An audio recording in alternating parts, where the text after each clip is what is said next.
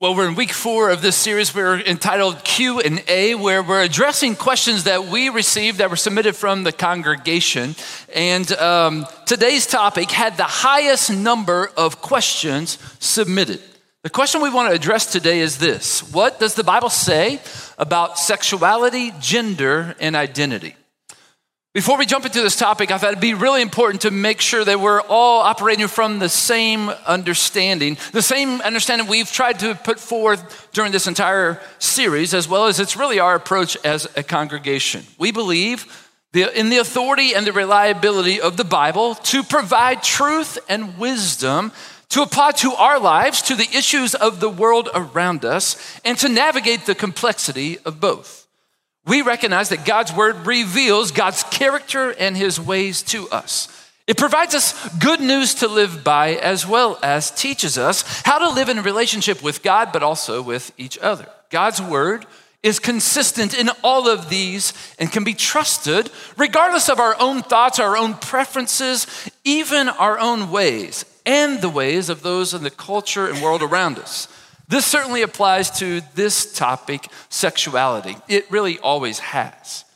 To begin our understanding of God's heart in regarding sexuality and what the Bible says about it, we must begin again at the very beginning. We begin by recognizing that sexuality is God's creation. At the beginning of the world, God created all things in perfection with intentional design and purpose, including man and woman. Genesis 1:26 through 28 reads, God said, "Let us make mankind in our image, in our likeness, so that they may rule over the fish in the sea and the birds in the sky, over the livestock and all the wild animals, and over all the creatures that move along the ground." So God created mankind in his own image. In the image of God, he created them. Male and female, he created them. God blessed them and said to them, "Be fruitful and increase in number, fill the earth and subdue it." We see God providing life to humankind, creating both man and woman in his image with value and purpose above all the rest of creation, with sameness as well as uniqueness, male and female, for the joint purpose of reproducing and populating the earth. This is a sacred design and purpose of humankind. And it's also the gift of sexuality from the very beginning. In chapter 2 of Genesis, God says this, "It's not good for man to be alone." All the women said, "Amen." Men too. "I will make a helper suitable for him." So the Lord God caused the man to fall into a deep sleep, and while he was sleeping, he took one of the man's ribs and closed up the place with flesh. Then the Lord God made a woman from the rib he had taken out of the man, and he brought her to the man. And the man said, "Wow, this is now bone of my bones and flesh of my flesh." I put the "wow" in there. "She said, she will be called woman, for she was taken out of the man. That is why a man leaves his father and mother and is united to his wife, and they become one flesh. Adam and his wife were both naked, and they felt no shame." The creation of man and woman was sacred, as well as their union. We use the word marriage to refer to that union. What God created is beautiful and perfect. The uniting of two into one caused no shame and it allowed humans to participate in God's purposes for populating the earth and enjoying relationship with him and with each other. And he made a powerful declaration. I like how the Message translates it. It says, "It was good, so very good." We see all throughout creation that the counterparts that God put together were intentional. They reflect his goodness and complementary aspects of his creation that make it very good. Things like heaven and earth, light and darkness, land and sea, male and female. One is created to complement or connect to the other, creating harmony and fulfilling God's purposes together. God designed male and female with complementary parts to work together to fulfill his purposes. And he gave them each other to enjoy relationship with him and with each other. Being male and female is a significant part of humanity's identity. This binary sex difference is God's design, and his purposes are affirmed all throughout the Bible, and any delineation from it is prohibited to protect the sacredness of the design and to fulfill God's intended purposes. The Old Testament law has plenty of restrictions and prohibitions that help God's people understand his design for sexuality as well as his purposes to many aspects of life, like worship, like life and community. And in regard to sexuality, God is very clear to maintain its sacred design and its purposes. Leviticus 18 is one of those spots throughout the Old Testament law where we see several prohibitions that relate to sexuality. God clearly stresses his intended purposes for sexuality strictly between one man and one woman in the context of a marriage union. He forbids sexual relationships outside of this context. There are 18 stated commands regarding sexuality in just this one spot, prohibiting a person having sexual relations with anyone or anything. Things like close relatives, animals, even people from the same sex. Anyone or any deviation from this sacred design and purpose is referenced in Scripture. It's labeled as sin. Even the polygamy that we see that was prolific in the spiritual as well as the political leaders of the nation of Israel. We might not have always seen their activity addressed, but we often see the negative consequences afterwards. Jesus speaks of, in the New Testament, his affirmation of the Old Testament law. He makes a statement that says, "Do not think that I've come to abolish the law or the prophets. I've not come to abolish them, but to fulfill them." We see in Jesus' character and activity a full expression of the law's intent. When questioned about divorce, Jesus affirmed the sacredness of marriage between a man and a woman. He said these words, "Haven't you read that at the beginning the Creator made them male and female and said, 'This reason a man will leave his father and mother and be united to his wife, and the two will be one flesh.' So they're no longer two, but one." Then Jesus makes a pretty powerful statement. He says, "Therefore, what God has joined together, let no one separate." I think he intensifies the sacredness by that statement. Jesus treated sexual intimacy with the same level of intensity by making very challenging statements, raising the level of awareness and appropriateness toward God's design and purpose. He said these words in Matthew 5. "You've heard it said that you should not commit adultery. But I tell you that anyone who looks at a woman lustfully has already committed adultery with her in his heart." And Jesus says this, "If your right eye causes you to stumble, gouge it out and throw it away. It's better for you to lose one part of your body than for your whole body to be thrown into hell. And if your right hand causes you to stumble, cut it off and throw it away. It's better for you to lose one part of your body than for your whole body to go to hell."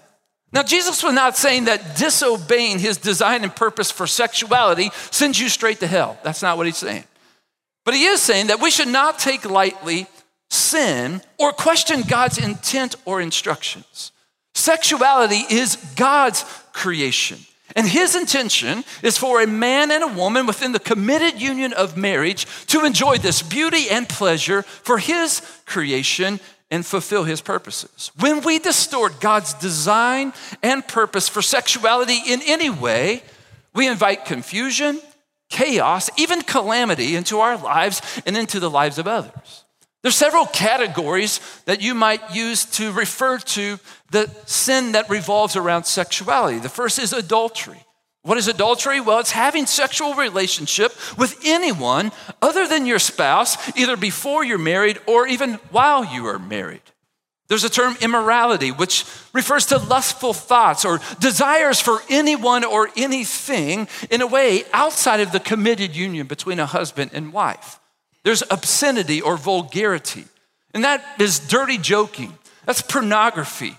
That's naked exposure of any type.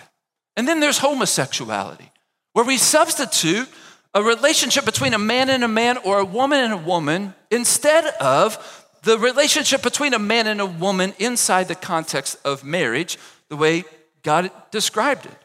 All of those are ways of us taking what God created with sacred design and purpose and making it into something else.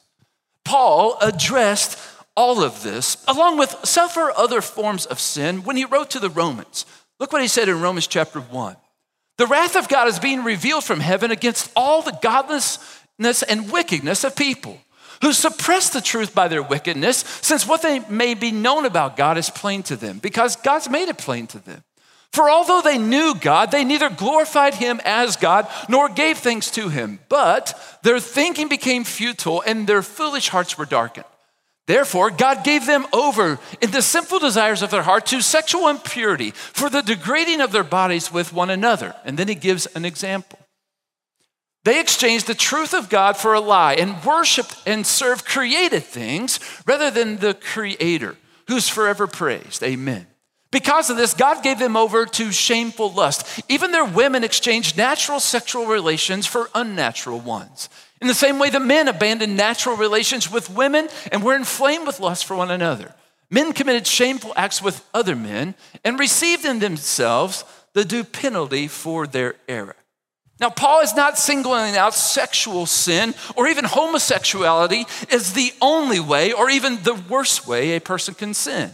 But he's pointing out that when we exchange the truth about God for a lie, we can easily find ourselves behaving in a way that is contrary to God's design and purpose, and we are in error when we do so. Paul lists sexual sin amid all kinds of other sin, and he stresses that God's wrath is poured out on all of them and on all of those who have sinned. We've all rebelled against God in some way, against his design and purpose, in some way or in fact in many ways. And we all deserve punishment for it. That's the seriousness of sin that we discover from the Bible in week 2 of this series. Now, with that as a foundation, many of the questions that we received were focused in on one subject, and that is the subject of homosexuality. As I pointed out in week 1, the range of these questions went from everything as curiosity to deep personal experience, even pain. And I told you that our default is going to be addressing these questions from a perspective of deep personal experience and pain. And that is true about today. So we must go into this subject with this in mind, that these questions are really not about an issue or a subject. It's really about people. And people are complex, and this conversation is complex. As you have seen, the Bible is not silent on the design and purpose of sexuality to be enjoyed and experienced between a man and a woman within the context of the union of marriage. So, simply stated, the Bible is clear that homosexuality is outside of God's design and purpose. Now, that's not a popular statement in our world today or even accepted in many viewpoints. Homosexuality takes what God created with his design and purpose and makes it into something that we desire or for our purposes. It's an inversion and a distortion of God's creation, but it's not new. We see homosexuality practiced as early as chapter 19 of Genesis in the Bible, where we see the men of Sodom engaging in sexual immorality described as homosexuality. Homosexuality was also very prevalent in the Roman Empire, expressed in many different ways and encouraged in many ways as well, along with many other forms of sexual immorality. Homosexuality moves out of the realm of what's natural, indicating a total throwing off of the design and intentionality that God put into creation. It's this to say, there's no order, reason, or logic associated with anything. So therefore, we're free to experiment and create at will. We've become our own gods. We've created new orders and new practices. We've placed ourselves at the center of all of life and think that we have the authority to do whatever we want. Pastor J.D. Creer says this: "It's as if the earth saying to the sun, 'I want to be the center of the universe now.'" Homosexuality is a clear example that Paul gives of us elevating our desires over God's design and purpose, exchanging of what God created for what we want.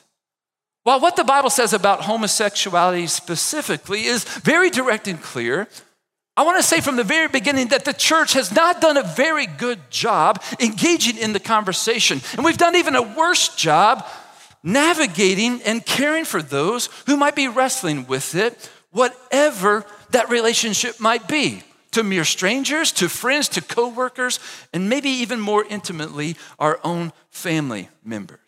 So I want to start there by addressing these questions before moving on to what the culture and world have to say about the subject of sexuality. While it's very clear from the Bible that sexuality is not what, or homosexuality is not what God intended us for, the church and many Christians have made it feel like homosexuality is the worst of all sins. It's worse than any other. Well, the Bible is clear that any attitude, any action, any desire, any behavior that's contrary to God's design and purpose is sin. And every one of us is guilty of sin in some way. No sin is greater or worse than the other. All sin breaks God's heart and deserves punishment. Sin separates us from God, and the only remedy for sin is God's grace and salvation in Jesus. All sexual sin is the same. We all, in some way or the other, have distorted God's beautiful creation and made it into something that we want it to be, or made it into something it was never intended to be. A God to be worshiped above all others seems to be the theme of our culture today. Interacting with a young family who was returning to the United States after serving lots of years outside of our country on the mission field, they were aghast at how our culture has been so sex-crazed. They described it like Paul did, that we've created sex to be a God that's worshiped in so many different ways, it's hard to even keep track of. Again, I want to be very clear that sexual sin is only one type of sin, and all sin is viewed the same way by God. When we understand the gravity of our own sin in the light of a holy God and experience His grace toward us, we're transformed into people of compassion ourselves. Our response should be grace to the sinner, welcoming and accepting them with grace and the love of God. We must be cautious not to be attracted or drawn to the sin that we see in the lives of others. We also must be cautious not to affirm sin. We should first and foremost hate the own sin that's in our very own lives. We must remember that pride, anger, gossip, disobeying our parents, being greedy, materialism, selfishness, lusting after a member of the opposite sex, fornication, pornography, all of those are the same as homosexuality. Rosaria Butterfield was once a feminist scholar and described herself as a leftist lesbian professor who delighted in disparaging the Bible, and she saw it as stupid, pointless, even menacing. She and her partner enjoyed many activities like AIDS activism, children's health and literacy, golden retriever rescue, and even worshiping at their Universalist church. But she had an interaction with a pastor in her town that was gracious, thoughtful, and it left her wrestling with her misconceptions about Christianity and God's word. She began to grapple with her own personal beliefs, her struggles with truth, and her life choices. And after taking an honest investigation into the Bible, it was not just her sexuality that was confronted, but the totality of sin that affects all of us. And she made a decision to trust and follow Jesus as Savior and Lord. In her book, The Secret Thoughts of an Unlikely Convert, she writes, homosexuality is not at the core of our rebellion against God. A desire to be God is. A desire to be the one who gets to declare good and evil, to play judge rather than to be judged. A desire to use God's creation for our own gratification rather than with pleasure and for God's glory. Her words should confront and challenge all of us about the true essence of sin in each and every one of our struggles with it. She shares about her journey and her decision to make Jesus Lord of all of her life in the book I just referenced, as well as her website. I'll refer to that in just a little bit again. As Christians and as the church, we have struggled with living in the tension of loving those who are struggling with homosexuality while affirming the truth found in the Bible. We don't take living and loving like Jesus serious enough. Jesus provides a beautiful example in many moments of how he was full of grace and truth and offered dignity and respect to those who struggle with any type of sin, including sexual sin. Let me give you some examples. Matthew and Zacchaeus were both tax collectors who stole money from their own people, probably even their own families, and they worked for the oppressing government. When Jesus encountered both men, he went to their house, he ate with them, and he offered them sincere friendship. As a result, both Matthew and Zacchaeus made a decision to follow Jesus. Matthew became one of the 12 apostles, and Zacchaeus is specifically recorded as recounting all of his sinful ways with a repentant heart, and he even made amendment for his previous ways. Jesus encountered a woman by a well in Samaria that, because he was fully God, he knew quite well her sordid past. She had been married 5 times. She was living with a man who was not her husband, and it's pretty obvious from the text that they weren't necessarily sharing separate rooms or separate beds. But Jesus looked into her eyes and he saw her heart. Jesus spoke to her, which was not acceptable to the other religious leaders of his day. He showed her compassion and respect and gently but surely discussed her current struggles. She did not need him to point out that the way she was experiencing marriage and sexuality was not the way God designed it. He didn't condemn her. He spoke truth to her in grace. And after telling her everything she had ever done, she went and told all of her family and everyone around her that she had found the Messiah. A woman who was caught in adultery by the religious leaders was brought to Jesus. And when he was questioned by them, asking if she should be stoned, Jesus just responded, "Whoever is without sin, let them throw the first stone." Let's be very clear. Jesus was without sin and could have chucked the first stone. Also, the law required stoning for adultery. But what did Jesus do? Well, he knelt down in the dust. He began to write, and one by one, all the other people dropped their rocks and left. He didn't condemn her. He demonstrated grace. He spoke truth to her when he said, "Go and sin no more." What's amazing to me as I read through the scriptures, any interaction that Jesus had with sinners, the sinners were never repelled by Jesus. They were actually drawn to him. It was because he lived up to his title, full of grace and full of truth. It was Jesus' compassion and love that changed people when they encountered him. And if you and I truly believe this, then our response should be to carry that compassion and love of Jesus in hopes that people will encounter him when they encounter us, and that by encountering him, they too would be changed. We instead often judge people and their sin, and in hopes that the people we encounter will actually clean themselves up and then follow Jesus, instead of having a really deep recognition that they just need an encounter with Jesus. I think we subconsciously believe ourselves that we have the capacity to clean ourselves up, rather than what we truly need is to encounter the saving work of Jesus Christ and surrender to his lordship. You and I need to live in love like Jesus a lot more, especially in offering dignity and respect to those who practice homosexuality, not dismissing their behavior as sin, but showing them love and compassion like Jesus would, helping them to see God's perfect design as well as his purpose. Someone noted that we as a congregation don't call the people at all of our entrances sin checkers. We actually call them greeters. Aren't you glad we do? If they were sin checkers, this would be a really big open space every Sunday morning.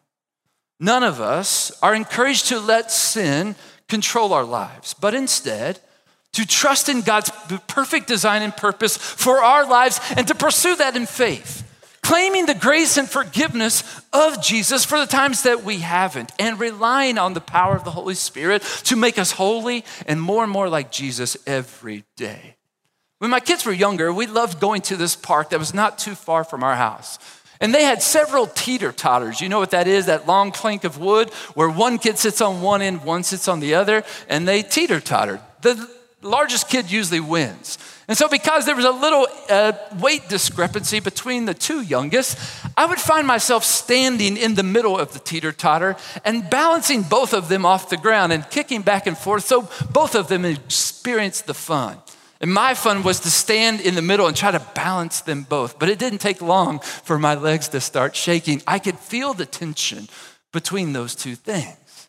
I think you and I need to be comfortable with the tension of loving those who are struggling, specifically with homosexuality, but with any sin, as well as standing confident and full of grace and truth with what we know God's word teaches. The tension is worth it when we try to live and love like Jesus. We need to be humble enough to recognize that we are all sinners and courageous enough to speak truth in love in the context of relationship, allowing the love and light of Jesus to fill every conversation and interaction with anyone, regardless of their sin. Now let me address some specific questions regarding sexuality, specifically regarding homosexuality, again from what the Bible says. I want to remind you that there are really not always yes and no answers to complex issues and questions. But these are some of the questions that were specifically asked, and I'll take a stab at answering them from what the Bible says. The first, are people born gay? Well, all of us are born with a propensity to sin as a result of the choice of that first man and woman in the garden when they chose to disobey God. The sin that we are prone to might be different from person to person. To date, science has not discovered a gay gene. If someone has the propensity to be attracted to someone of the opposite sex, that does not make it God's design or acceptable to him. None of us should find our identity or be labeled by a struggle with sin, regardless of what that struggle might be. We should all find our identity in Jesus alone. I think that's what Paul was saying to the Corinthians when he wrote these words. Do you not know that wrongdoers will not inherit the kingdom of God? Don't be deceived. Neither the sexually immoral, nor idolaters, nor adulterers, nor men who have sex with men, nor thieves, nor the greedy, nor drunkards, nor slanderers, nor swindlers will inherit the kingdom of God. And that is what some of you were. But you were washed. You were sanctified. You were justified in the name of the Lord Jesus Christ and by the Spirit of God. Regardless of our struggle with sin, everyone can become what God created us to be from the very beginning. That is, image bearers of God. The second question, is there really such a thing as being transgender? Now, this is a highly complex question, and I don't think it can really be handled well in a just a brief, simple statement or two in this moment. But let me say this. A couple of definitions might be helpful for you. First of all, sex is biology. It refers to the anatomy a person is born with. Gender can be sociology. It refers more to social norms and roles that make male and females the roles that they play, which can be defined differently based on cultural norms. The Bible recognizes two genders, which are assigned by God as a baby forms in the womb. God intends males to be males and females to be females, though the expression of gender is often tied with culture, and it might differ from time and space depending where you might find yourself. I saw this right in front of my face when traveling to a different culture, like being among the Maasai people in Kenya, Africa. There I'd noticed things that didn't necessarily align with the social norms and gender roles that I'm used to in our country. One was the animal population. In lions, the female lion does all the hunting, and the male does all the eating. Now, that might not look much different at your house, but I'm just saying, typically, the male's the warrior side and the female's the one who's like caring for that male. Those are just some of the norms that exist in our world, but that one was different.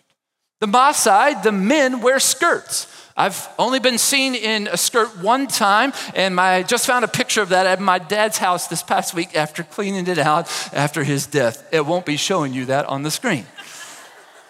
Another norm that's based on gender is that in Africa, among the Maasai people specifically, it's not unusual for two men to be seen holding hands walking down the street. It's awkward for me when I'm walking next to a grown African man for him to grab my hand, but he sees it, nothing sexual. It's a sign of friendship, and I lean into that norm that's associated with a gender that is still different from what I experience in my life in the culture that I live in. People can often be confused when they prefer roles or activities that are typically associated with the other gender. If sore stereotype me that might be that girls who enjoy sports are often viewed differently or think something might be wrong with them, because in our culture for way too long, sports have only been viewed as something males do. Or you can look at cooking or sewing. If boys enjoy that, there can often be this tension or conflict or concern among the individual or certainly their caregivers. But I want you to understand that this does not mean that someone's been born with the wrong sex or that perhaps this person has the wrong gender. I also want to be clear that there is a diagnosed disorder called gender dysphoria, where a tremendous amount of anxiety and confusion exists regarding gender, especially in the roles that it plays into. And psychological support and counseling can help a person process these challenges. And we should provide a loving and non-judgmental attitude and space for them to do so. And we should trust God's wisdom, His grace, and His Holy Spirit to do His work. Another question: how do we respond to the laws and messages from the world that label Christians as bigots or homophobic? Well, first, let me remind you of how Jesus lived and loved. He was full of grace and truth. That's how He was described in every setting, full of grace and truth, not the other way around. So the way that we respond to all people, especially those who might be struggling with homosexuality, is to respond full of grace and truth. Always begin a conversation in the manner of grace and truth versus anger or disgust or even judgment. James says these words: be slow to speak, quick to listen, and slow to become angry. Be humble. Christians have often more been interested in debating or legislating morality, instead of becoming informed and engaging relationally in those who might be struggling with sexuality, especially homosexuality. We don't take our cues from society or media or anyone else, but rather from Jesus. So let me ask you another question. Are you more likely to argue, to lobby against, to shun, or to judge? Are you more likely to be hateful or disrespectful to others because of their sin? Then you might be guilty of being a bigot. You might be guilty of being judgmental, even homophobic. You might be guilty of looking past your own sin and pointing out the sin in others. And Jesus has a lot to say about that. Look at His words in Matthew 7. Don't judge, or you too will be judged. For in the same way that you judge others, you will be judged, and with the measure you use, it will be measured to you. Why do you look at the speck of sawdust in your brother's eye and pay no attention to the plank in your own eye? How can you say to your brother, hey, let me take that speck out of your eye, when all the time there's a big old plank in your own eye? You hypocrite. First take the plank out of your own eye, and then you'll see clearly to remove the speck in your brother's eye. I think there's a little unspoken at the end. You'll probably be a little too busy picking out the specks of your own eye to worry about anybody else's. Will homosexuality keep a person from eternal life? I don't think that question was asked out of curiosity. I think that question is asked out of deep personal experience and probably even pain. Let me be clear, homosexuality does not send a person to hell, nor does heterosexuality send you right to heaven. Our sin, not our sexuality, nor our sexuality should define our identity. God should. He created us in His image and for His purposes. And we find our greatest pleasure in fulfilling the sacred design and purpose for which we were created. When we attempt to be God and follow our own desires or pursuits, we often find ourselves rebelling against God and living in ways that are contrary to His ways. But Jesus came to rescue us from ourselves, from our own desires and our sinful pursuits, so that we could experience His grace and forgiveness and be restored to our intended state. I love what Paul says to the Ephesians about this. He says this: as for you, meaning all of us, you were dead in your transgressions and sin, in which you used to live when you followed the ways of this world and the ruler of the kingdom of this air, the spirit who's now at work in those who are disobedient. all of us, there's that all word again, might not be a bad idea to circle that in your Bible. All of us also lived among them at one time, gratifying the cravings of our flesh and following its desires and thoughts. Like the rest, we were by nature deserving of wrath. But, I like to say that's the biggest but in the Bible. But because of his great love for us, God, who is rich in mercy, made us alive with Christ even when we were dead in our transgressions. It is by grace that you've been saved. And God raised us up with Christ and seated us with him in the heavenly realms in Christ Jesus, in order that in the coming ages, he might show the incomparable riches of his grace expressed in his kindness to us in Christ Jesus. For it's by grace you've been saved through faith. And this is not from yourself. It is a gift of God. It's not by works, so that no one can boast. We are God's handiwork, created in Christ Jesus to do good works, which God prepared in advance for us to do. That's good news, my friend, for all of us. We can all find our identity and who God created us to be, being recreated through Jesus Christ to fulfill God's purposes for us. At Crossroads, we believe all people are created in God's image. We believe that God loves all people and has showed his love by sending his son Jesus to die in our place. And we desire to live in love like his son, Jesus. Preston Sprinkle, who has written a lot about this issue of sexuality and from God's perspective, writes, if God is love, and if God wants humans to flourish, then it's not loving, nor would it cause a person to flourish, to encourage them to pursue a same-sex sexual intimacy.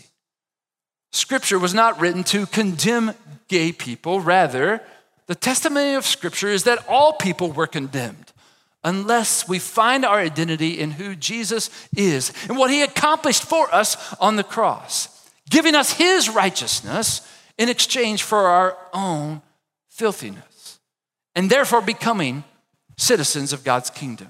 We as a church exist as a community of faith to conform to the image of Jesus and to live under his lordship. We follow a standard that is clearly articulated in the Bible that teaches us what we need to understand about God's character, his nature, and his work. It defines what we should and shouldn't do. And while many of Jesus' teachings require submission and limits our own personal freedoms, we truly believe that our true identity, our true satisfaction, our true joy is found in him and in him alone. Before I pray, I just want to point out once again some resources that we want to provide for you, because we know that a 30-minute conversation, especially a one-sided conversation, doesn't cover all the bases. So I would encourage you to be informed and engaged.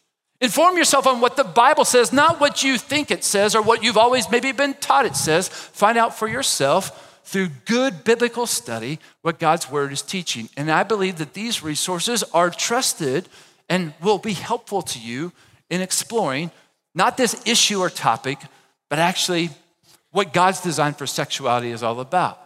Caleb Coltonback, great resource. Preston Sprinkle.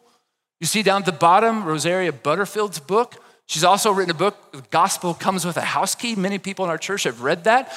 This Secrets of an Unlikely Convert speak a lot more of her struggle with sexuality and finding God's help there.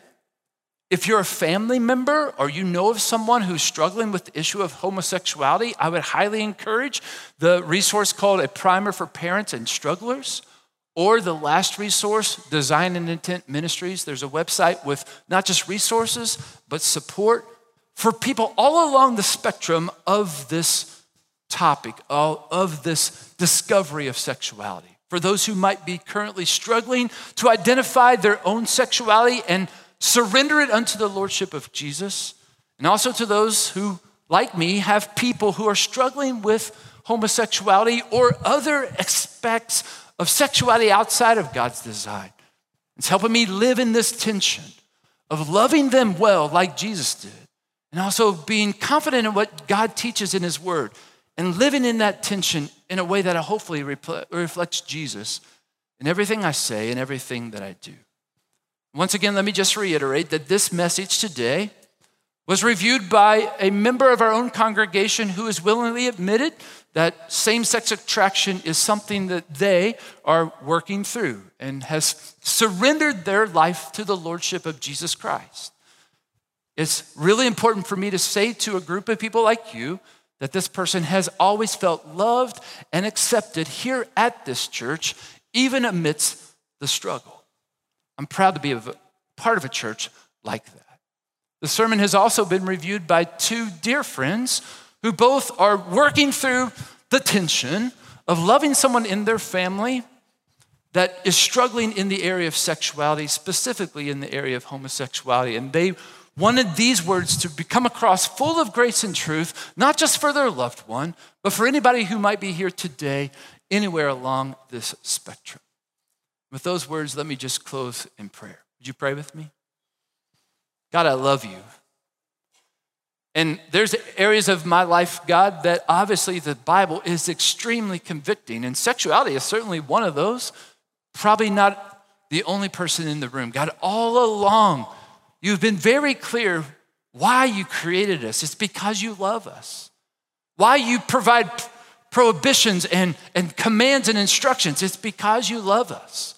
You have purpose and you have value. You have dignity that you have created us in, God.